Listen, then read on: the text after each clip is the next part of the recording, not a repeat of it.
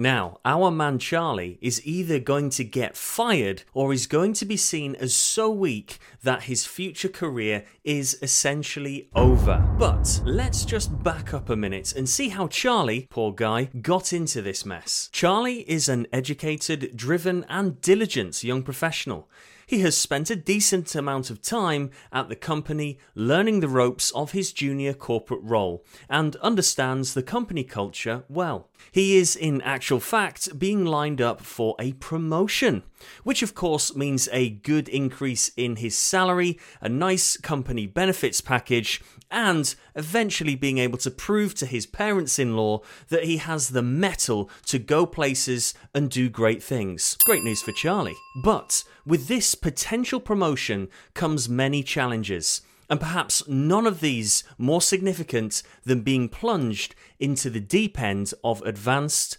professional business English. Charlie now stands at the bottom of a golden yet mystical learning curve, one that, if he climbs successfully, will result in professional skills so great that he can work wherever, with whoever he wants in the world. But in order to develop these professional skills, Charlie is now required to lead, not just watch, to engage, not just be present, to have an impact, not just talk. And this is Charlie's greatest challenge his upgrade from general English to business English. Properly executed, this upgrade will change everything for him. So now we know a bit more about our star Charlie, let's get back to his current predicament. You see, Charlie, as part of being tested for his promotion, has been asked to lead his first big meeting with all the heads of department from across the company. A truly international gathering of some very professional and successful businessmen and women. And to top it all off, the three native English owners of this giant international corporation will be listening in on the meeting via video link from London, New York, and Melbourne. As you might imagine, Charlie is feeling the heat. However, with big messages to deliver in his first pro meeting, it suddenly dawns on Charlie that he has no idea how formal he should be or what pro phrases to use. As the meeting begins, the room falls silent. All eyes are on Charlie. But as he takes a deep breath and shifts in his seat, he remembers a few valuable lessons from his favourite business English podcast that goes a little like this. Ladies and gentlemen, welcome to the Business English Podcast, helping professionals communicate more effectively, more confidently, and with impact. With your host, Rob from Energetic English. Let's get down to business. So, as we are all now very much aware, Charlie is in a bit of a tight spot. He has to deliver some strong messaging in his first big meeting in front of all his colleagues and bosses. If he gets this wrong, our man Charlie is either getting fired on his first day or is going to be seen as so weak that his future career is essentially over. So, what did Charlie do? He recalled this episode of the Business English podcast, of course. Now, just like Charlie, have you ever found yourself in a business meeting, nodding along, and suddenly realizing you're not quite sure if you're agreeing to a suggestion or committing to a deadline? Well, you're not alone. It's these nuances in language that can turn a simple meeting into a complex puzzle especially for non native English professionals. In this episode, we focus on three key phrases must, have to, and should.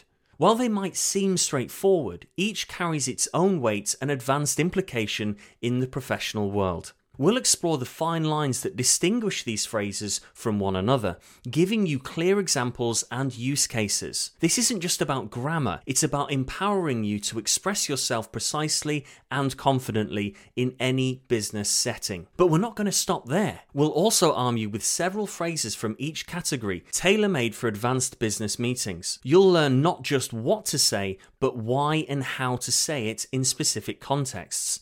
And of course, we'll wrap up with some common mistakes to avoid, ensuring that you leave this episode as a more effective communicator. So, whether you're listening from your office, during your commute, or relaxing at home, get ready to elevate your business English to the next level. Let's get started.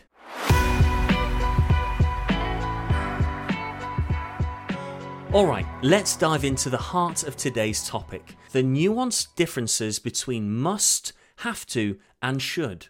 These words might seem interchangeable at first glance, but in the world of business, they can convey entirely different levels of obligation and advisability. First up, let's talk about must. This is the word we use when there's an obligation or a necessity involved. It's like a non negotiable in the world of business language. For example, if I say, we must finalize the budget by Friday, it implies a strong obligation. There's an underlying sense of urgency and importance. It's not just a suggestion, it's almost an order. Now, I'd like you to repeat after me. We must finalize the budget by Friday. We must finalize the budget by Friday.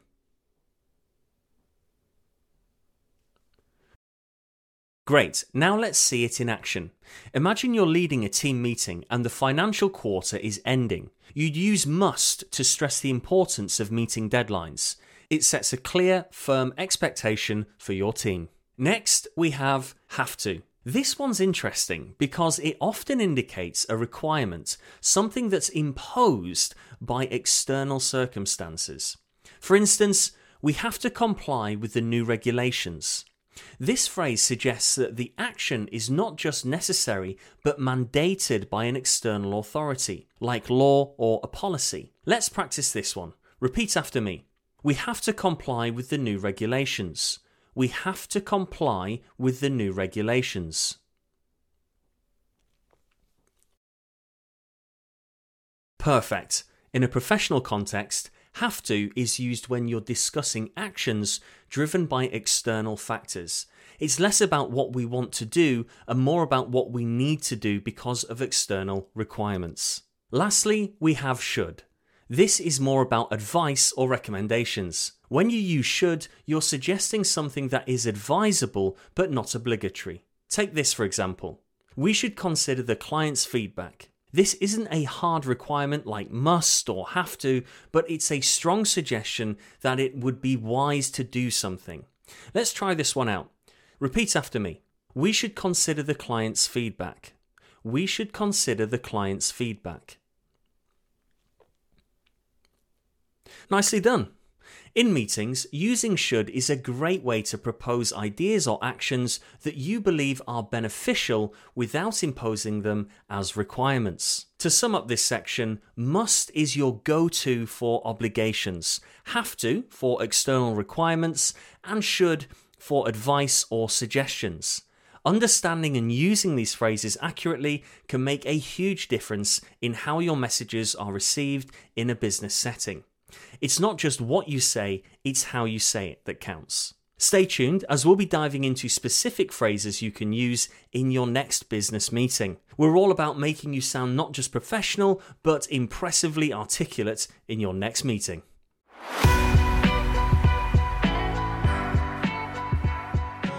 Now that we've got a handle on the differences between must, have to, and should, let's elevate our game.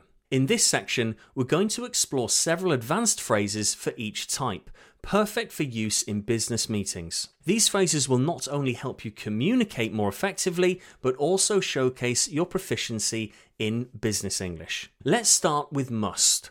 Remember, must is all about obligation and necessity. Here are some advanced phrases you can use. We must consider all the implications before making a decision we must consider all implications before making a decision.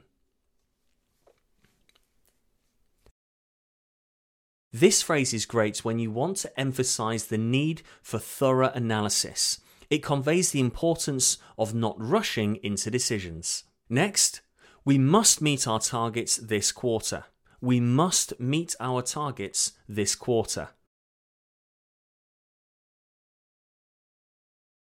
Use this phrase when you want to stress the critical nature of achieving goals. And lastly, We must obtain approval from the board before proceeding. We must obtain approval from the board before proceeding. This is perfect for highlighting the necessity of following protocols or getting necessary permissions. Okay, now imagine you're in a meeting discussing a project timeline. Using must in these phrases helps set a tone of seriousness and urgency, making it clear that these are not just suggestions but essential actions. Alright, moving on to have to. These phrases are about requirements, often due to external factors. First one, we have to adhere to industry standards in this project. We have to adhere to industry standards in this project. This is about compliance and following established guidelines. Next, due to the new policy, we have to revise our approach due to the new policy, we have to revise our approach. Here, you're pointing out that changes are mandatory because of new rules or policies. And finally, we have to complete the training to remain compliant. We have to complete the training to remain compliant. This phrase is useful when emphasizing the necessity of an action to meet certain criteria or standards. Do you feel the sense of external compulsion with each one of those? In a scenario where you're discussing new company policies or industry regulations, these have to phrases clearly communicate that actions are not optional but required. And lastly, should. This one is used for advice or recommendations. For example, we should allocate more resources to this initiative. We should allocate more resources to this initiative. This is a suggestion to prioritize a particular initiative. Next, considering the data, we should reevaluate our strategy. Considering the data, we should reevaluate our strategy. Use this when you propose reassessing plans based on new information. And finally, we should touch base with the client for further input. We should touch base with the client for further input. Now, think about these phrases as recommendations rather than directives. Each of these phrases, whether must, have to, or should, serves a unique purpose. They enable you to articulate your thoughts clearly and influence the direction of your meetings with precision. Remember, the power of your communication in business settings lies in these nuances. Up next, we'll look at some common mistakes to avoid when using these phrases. Trust me, you won't want to miss these tips. Stay with me.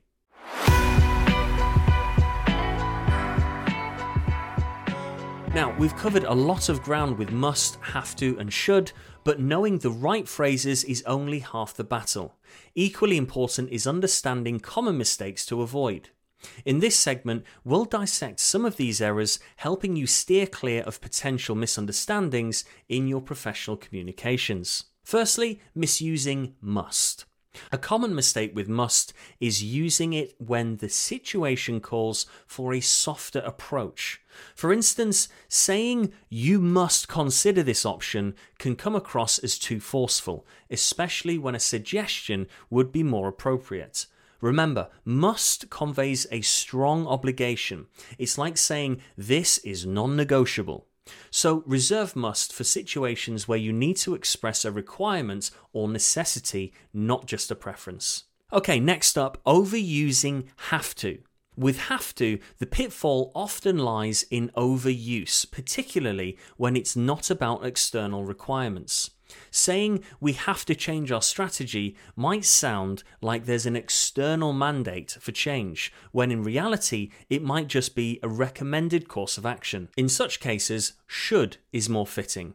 Have to is best reserved for situations where there's an external compulsion or a need to comply with policies or regulations. And lastly, here, confusing should with weak suggestions. A common error here is using should in a way that makes your suggestion sound weak or optional, especially when you're actually recommending something with conviction. For instance, we should maybe think about updating our IT systems. This sounds hesitant and non committal. If you strongly believe in the need for an update, make your suggestion confidently.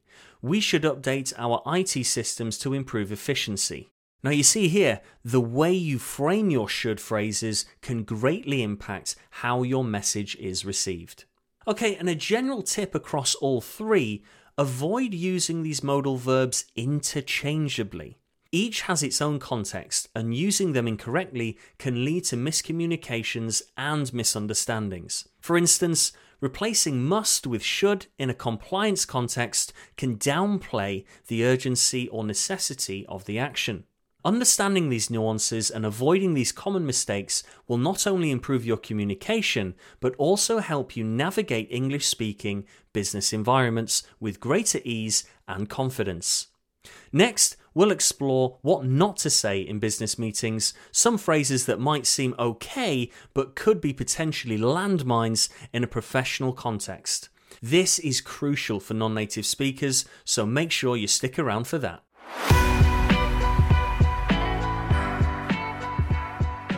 Navigating what to say in a business meeting is important, but equally crucial is knowing what not to say.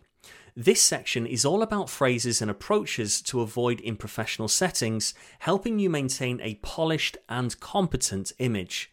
Firstly, avoiding casual language. One of the key things to avoid in business meetings is overly casual language. Phrases like, yeah, we should totally do that, or I guess we have to go with that, can undermine the professionalism of your communication.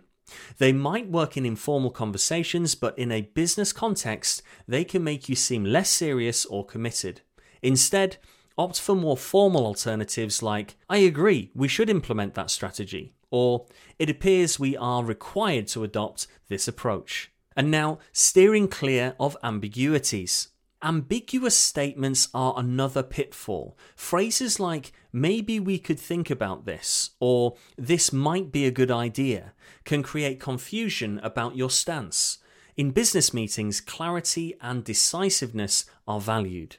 If you have a suggestion or an opinion, state it clearly. For instance, I suggest we review this strategy, or I believe this approach would be beneficial. These phrases are more direct and clear. And now, negative phrasing.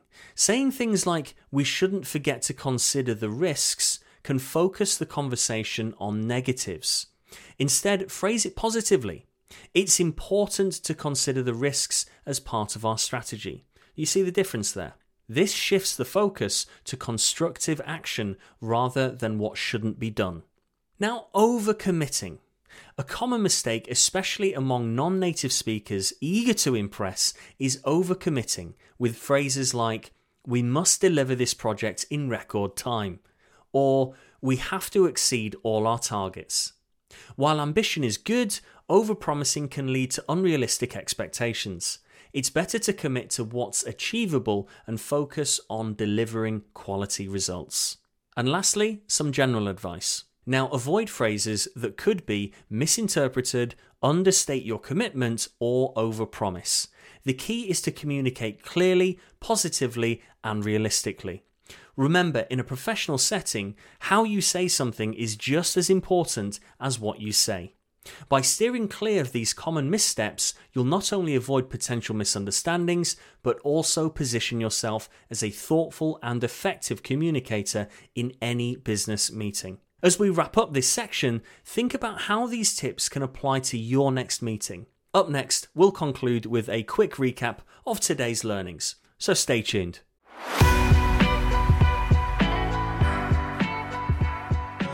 As we come to the end of today's episode, let's take a moment to recap the key points we've covered. We've delved into the nuanced world of must, have to, and should understanding their subtle differences and the context in which they are best used.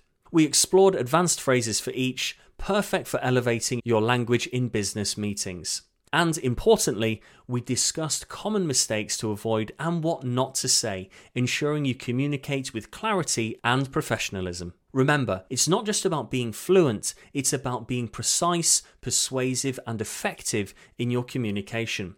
I encourage you to practice these phrases, reflect on the tips shared, and apply them in your next business meeting.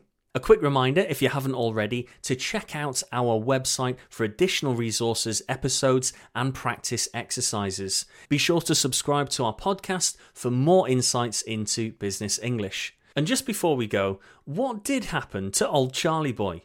Well, you'll be pleased to know that through the awesome vibrations of this podcast and his commitment to improving his professional business English, he is currently gunning for another promotion in Southeast Asia.